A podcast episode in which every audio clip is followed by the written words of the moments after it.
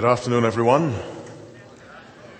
I am very delighted to see those of you who are here. I am more than delighted. I am truly privileged for two reasons. The occasion that brings us all here and the fact that every single person gathered before me is counted so precious in the sight of God that he sent his son to die for you. For that reason more than any other, I am highly, highly privileged to be with you. Is that Elder Reed that I see sitting over there? Elder Reed, please stand. Let me show you a giant in the service of God. Say amen, please. This is Elder Zadok Reed. The last church I pastored, would you believe he was my assistant? Some things are just wrong. He was my assistant. A tremendous man who have served God almost maybe 60 years, I am guessing.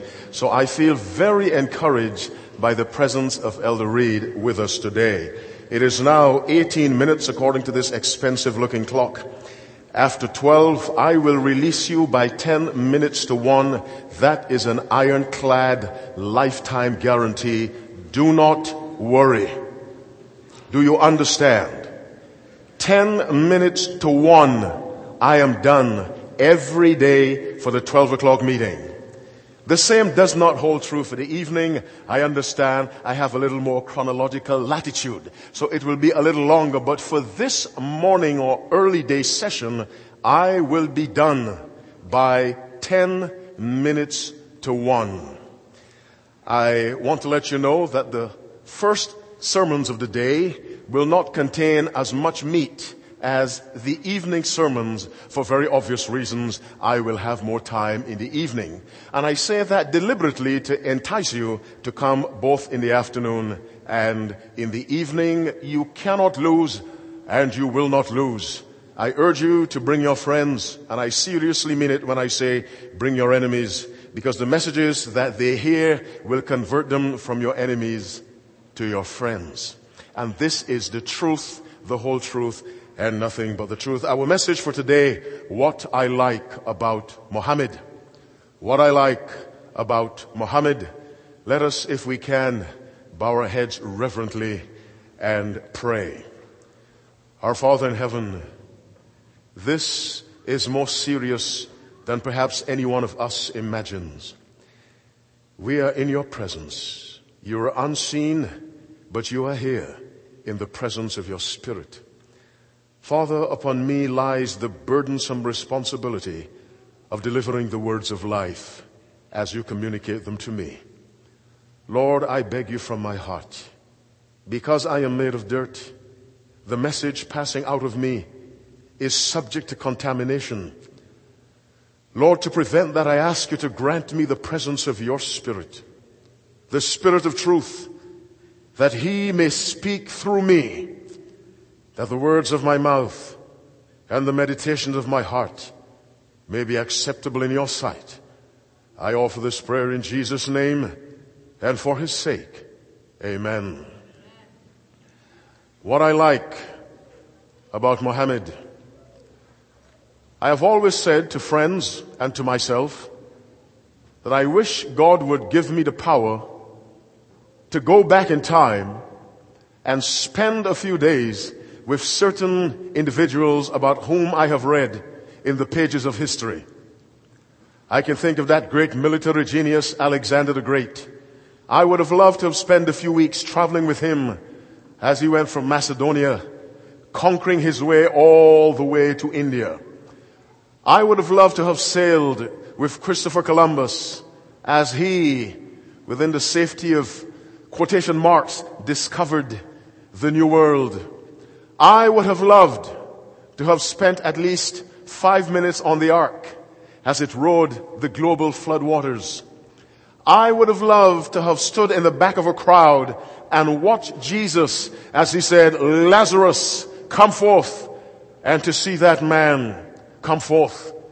I would have loved to have been on the battlefields of the Crimea in the 1850s and watched Florence Nightingale with her lamp going from sick soldier to wounded soldier. I would have loved to have been with Marco Polo as he made his historic journeys to the east. But here I am, positioned in the 21st century, and I cannot do that. But there are some men I really, really would have loved to have met. One is Confucius. I would love to have met Confucius. Confucius was born at a time when the feudal system of China was collapsing all around him. There were wars as feudal lords battled for supremacy and for control. His father was about 70 years old and his mother about 17 when Confucius was born. Tradition says that the father was a huge man, a very gifted warrior, and particularly ugly. That's what tradition says.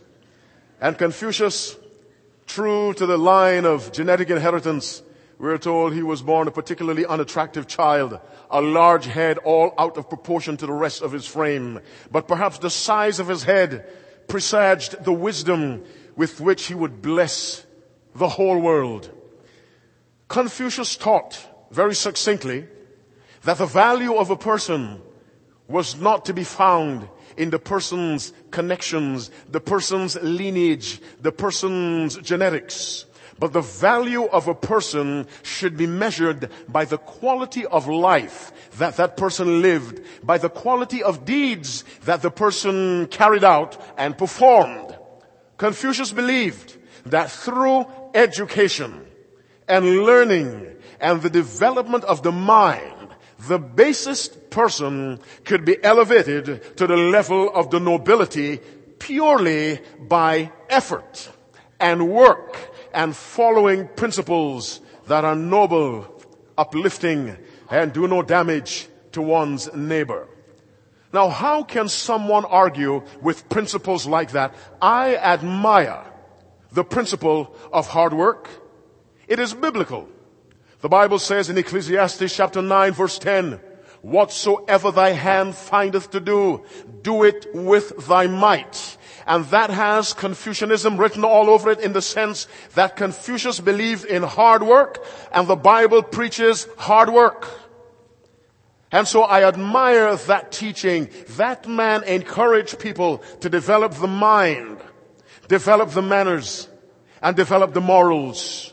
How can anyone object to that body of instruction? And these instructions have influenced and changed the lives of millions through the ages. And today, millions of people follow the teachings of Confucius almost as if those teachings constitute a religion. I admire Confucius. And Confucius died in about 479 before the birth of Christ, at about the age of 70, 71. About the time Confucius lived, one of his contemporaries was another outstanding person called Buddha. And Buddha was born to privilege, royalty, lived in a palace until his later teenage years when he came into contact with the suffering in the larger world outside of his world. He was born in what is now Nepal. And when Confucius saw the suffering and the sickness and the poverty, he set himself to try to answer the fundamental questions in life. Why do people die? Why do people suffer? Why is there sickness? Why is it from the journey from the womb to the tomb is plagued by suffering and tribulation and trial? And Buddha dedicated himself to coming into contact with a higher source of knowledge, the light. He wanted to enlighten himself. Actually, the word Buddha means the enlightened one. Buddha taught that human beings should not be controlled by material things. He didn't say they should not have them. He taught they should not be controlled by material things. And Jesus Christ said precisely the same thing. Take heed and beware of covetousness, for a man's life consisteth not in the abundance of things that he possesseth. And we see that plague among us today. People measure themselves by the kind of car they drive. They measure themselves by the neighborhood in which they live.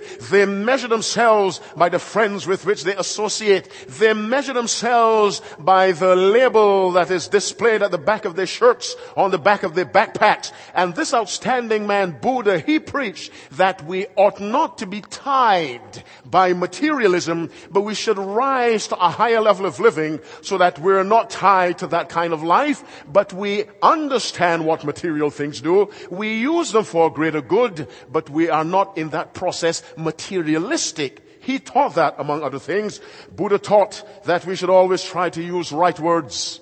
We should entertain right thoughts. We should do the right kind of work and also work hard. I admire that man. The Bible says, by your words, ye shall be condemned. By your words, ye shall be justified. Jesus said, every idle word a man speaks, he shall give an account in the judgment. And this man, Buddha said, we must watch our words, watch our deeds, watch our thoughts, watch our ambitions, our aspirations, so that whatever we give off is not negative, it is positive. I admire some of the teachings of Buddha. And then this outstanding man died. In 570 AD, in the Arabian Peninsula, there was born a man whose name is perhaps more widely known as the founder of a religious movement. His name is Muhammad. And when we think of Islam, we think of Muhammad. There are some things about the religion with which Muhammad is so closely identified that I profoundly admire because they are almost perfect reflections of what my religion teaches. Some of his pillars are precisely my pillars. There's one God. And my religious persuasion tells me there's one God. Deuteronomy chapter 6, reading verse 4. Hear, O Israel, the Lord our God is one Lord. The Jews say that today in their prayer, the Shema. There is one God. I believe that. Another pillar of the Islamic faith. Prayer. They say five times a day. I wish more Christians would pray at least twice a day. I try to pray as many times as I can on my knees, walking in the supermarket, on the plane, in the bus, before coming up here. I believe in prayer. It is not an Islamic invention, but I admire the man who elevated prayer as a discipline. Jesus says the same thing. He said, pray without ceasing. Men ought always to pray and not faint. Luke 18 verse 1. I believe in praying. I believe in fasting. The Bible says some demons are not driven out, but by prayer and fasting. The affliction of the soul, deliberately bringing upon a person a sense of deprivation, feeling the cry of the flesh and saying no, so that in that experience we may participate in the experience of Christ when he for a whole lifetime said no to the cry of the flesh I believe in fasting. Let us remove the religion from fasting. Fasting has physiological benefits and you know that. There are those who do research in uh, longevity and anti-aging and they say that one of the principal causes of a long life is caloric restriction. Eat less. Eating less is a cousin of fasting. So I believe in fasting. I believe in giving alms to the poor, and Islam believes that. The Bible says the poor you have with you always. It is a principle of understanding that it is better to give than to receive. It is more blessed to give.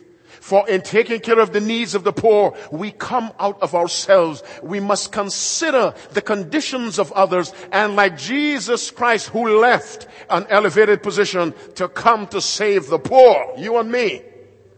We must find a place in our hearts for the poor. And this man, Muhammad, founded a religion that places a premium on taking care of the needs of the poor. My clock says 28 minutes to one. Don't panic, please. You shall be out by 10 minutes to one. The fifth pillar that I admire, make a pilgrimage.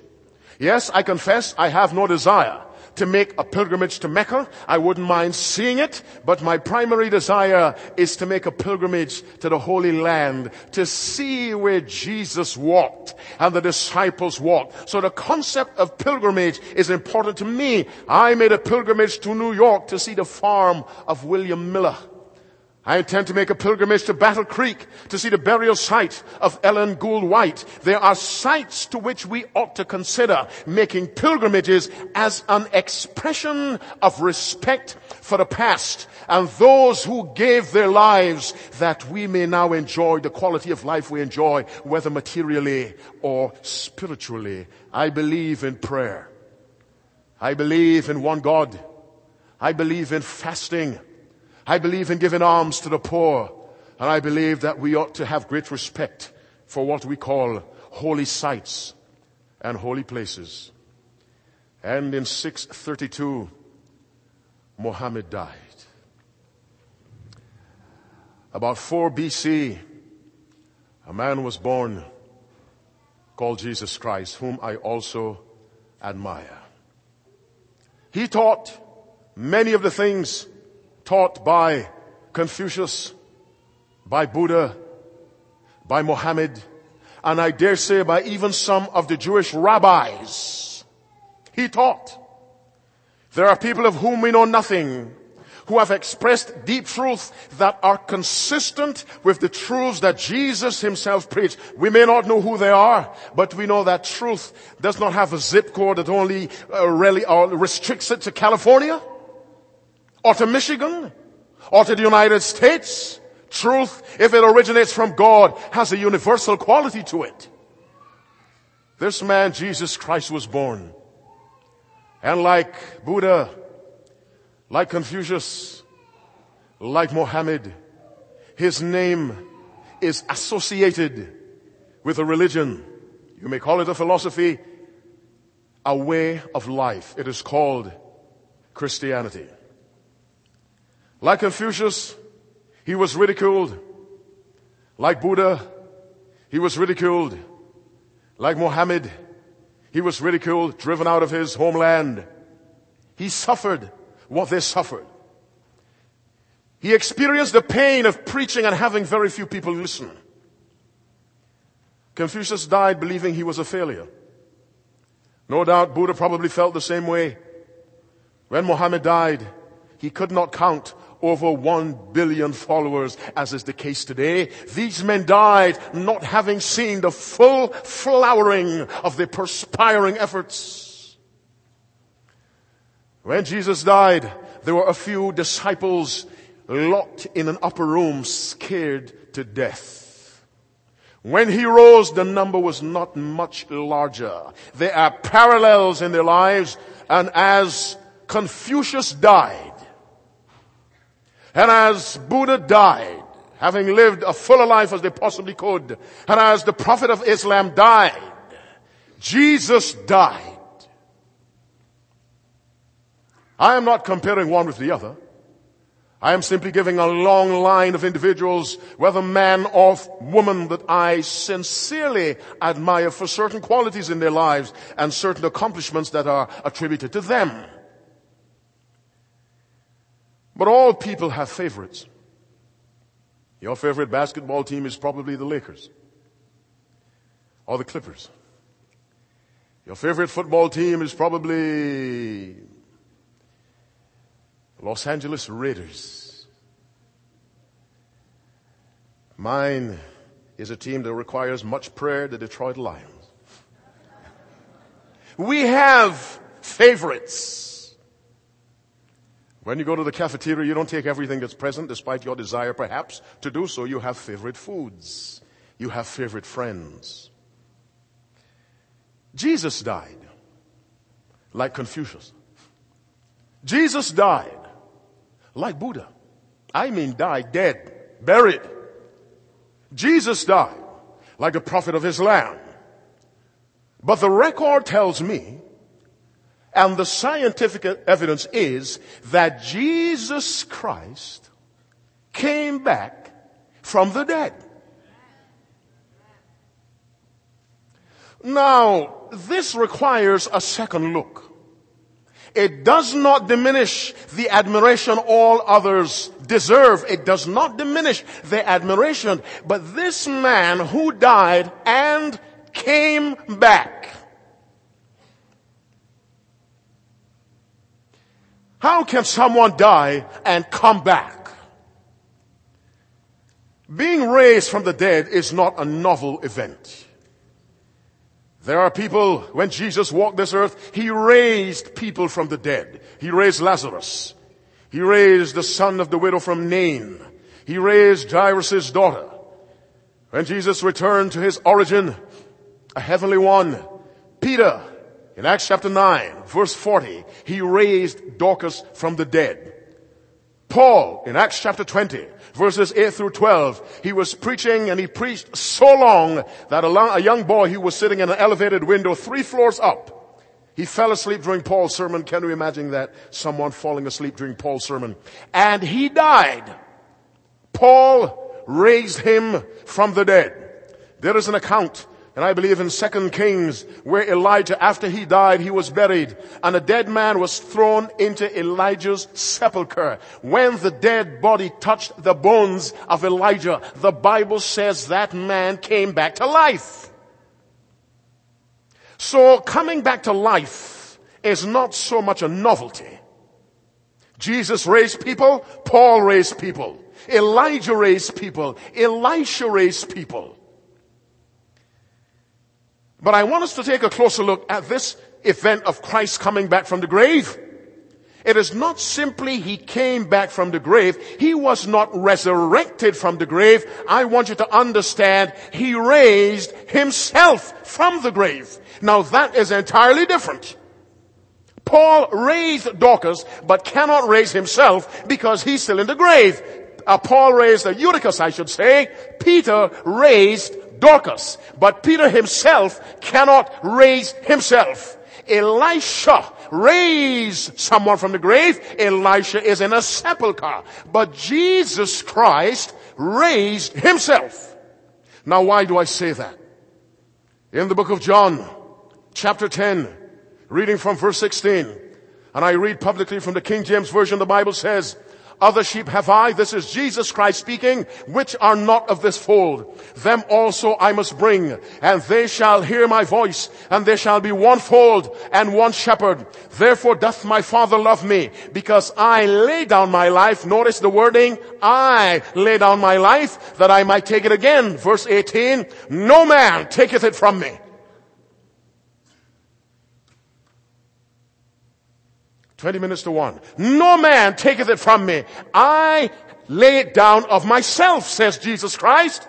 And verse 18 of John 10 concludes this way. I have power to lay down and I have power to take it up again. What Jesus is saying, I, even before he died, he made it clear, when I die, I will raise myself. When the Jews came to Pilate, Matthew 27 verse 62 to 66, they said, we heard that deceiver while he was yet alive say, in three days I will rise again. They heard him say it and they said, command therefore that a sepulchre be made sure until the third day, lest the disciples come by night and steal his body away and tell the people he's risen. How can a man raise himself? Because Jesus was not only a man. Listen to me, please. This is a brotherly request.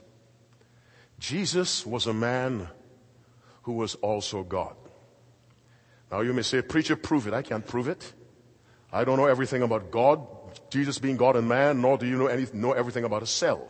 You don't know everything about the, the, the, genes. You don't know everything about a protein. You know everything about a, a, enzyme? Why do you demand that I know everything about the combination of human and divine? I don't need to know, but I accept it by faith because no one has ever accused Jesus Christ of being a liar. He's been accused of being mad, yes. He's been accused of being demon possessed, yes, John 8. Bible scholars don't accuse him of being a liar. He said, I will raise myself from the grave. And he did. Now,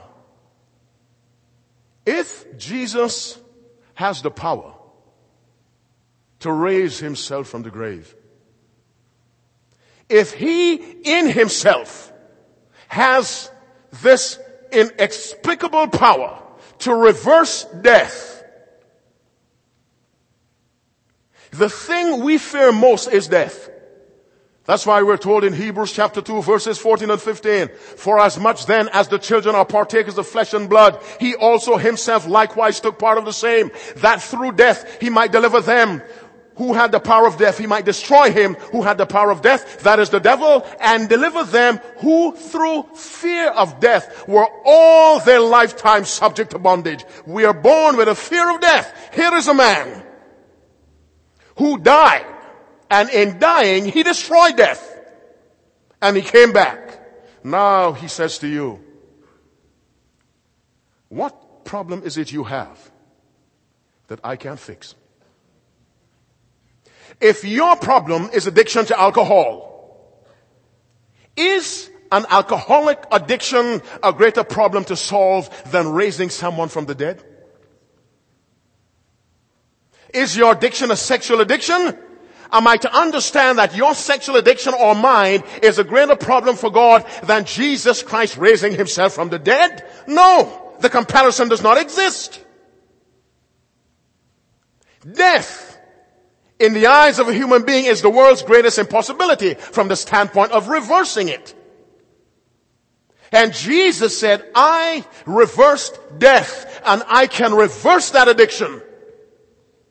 I reverse death and I can reverse the temptation that has humbled you for years and prostrated you and weakened your expression of the abilities that God has so lavishly bestowed upon you. If I can raise myself, I can raise you. What I am saying quite simply, that Jesus Christ has within himself the power to deliver you from any bondage that now restricts the full expression of your humanity as God desires it. The simple thing you and I need to do is come to this Jesus Christ and say, Jesus, I heard you have this power at a quarter to one and I need some of that power in my life. I want you to think, here's a corpse. If you were standing in a morgue and a corpse got up. And you were in a wheelchair. You would get out of that chair and run. Because that is not supposed to happen. Are you listening to me? There are some people, by the quality of the lives they have led, we view them as hopeless cases. They're shut away in prisons they go from one rehabilitation program to the next, one marriage to the next, one sin to the next, one career to the next, chasing a life of fulfillment that seems almost out of reach. It's like a cow on a 19 foot rope and water is 20 feet away. Jesus says, I have the power to extend that rope the full 20 feet and then two more feet. And I demonstrated that power, not necessarily by raising Lazarus. That was not the highest demonstration. Not by cleansing the lepers. That was not the highest demonstration. I know my time is going four minutes not by calming the storm on the sea. That was not the highest demonstration. The highest demonstration of my power was my raising of myself from the grave. Yes, there are Bible texts that say the Father raised him, but the Bible simply means the Father claims responsibility because he issued the command. And Jesus, while he was dead, he heard the command and he raised himself. The same way Lazarus, when he was dead, he heard the command of Jesus and he got up. Mysteries, but realities nonetheless. And that power, I say, is available to you. No one has any acceptable excuse for moral failure. No one. Because there is a source of power available to give you victory that lasts now and in the eternal years to come. You must understand when I speak, I speak to you from my heart as your brother, having never met most of you. But I know if you try what I'm telling you, your life will change profoundly. And with the change of your life, as it is witnessed by those around you, their lives will change. The domino effect of deliverance. And so I say to you, how many of you are glad you came today? Quickly raise your right hand. You're glad you came? God bless you. I am particularly delighted that God sent me. Tonight, I will say things I could not say now because of the constriction of time. Make every human effort to come tonight. Ask God to make a way for you. Take leave from your work and come tonight. I will repeat this, but I will say things I did not have time to say. How many of you listening to me will say, at 12 minutes to 1, Preacher, what you said touched me. Just touch me. Pray for me, please. For whatever reason, preacher, I want you to pray for me. Simply raise your right hand again. God bless you. I mean that. God bless you. God bless you. Take your hands down. Every head bowed. Our Father in heaven, we come to you in the name of Jesus. The Jesus who raised himself and by so doing demonstrated his possession of power to raise us from any problem we have, to break the bonds of slavery, addiction, in the name of this Jesus who by his self-resurrection demonstrated that he indeed was divine, that he was not just human, but he was also God. In his name, dear God, I ask you to bless those who raise their hands. Father, I know you exist. I know your son exists. I know your spirit exists and your guardian angel exists. And Father, honor this little faith of mine and bless my brothers and sisters who raised their hands. And for those who didn't, Lord, you bless them as well. Please do that. Show them quickly that you exist, that you live, that you love them, and you desire to save them. Do that for them, I pray. Bring them back tonight. I offer this prayer from my heart in Jesus' name and for his sake. Amen and amen. God bless you. Do well in your studies. Do well at work. Drive safely. May God bless your families. I will see you tonight.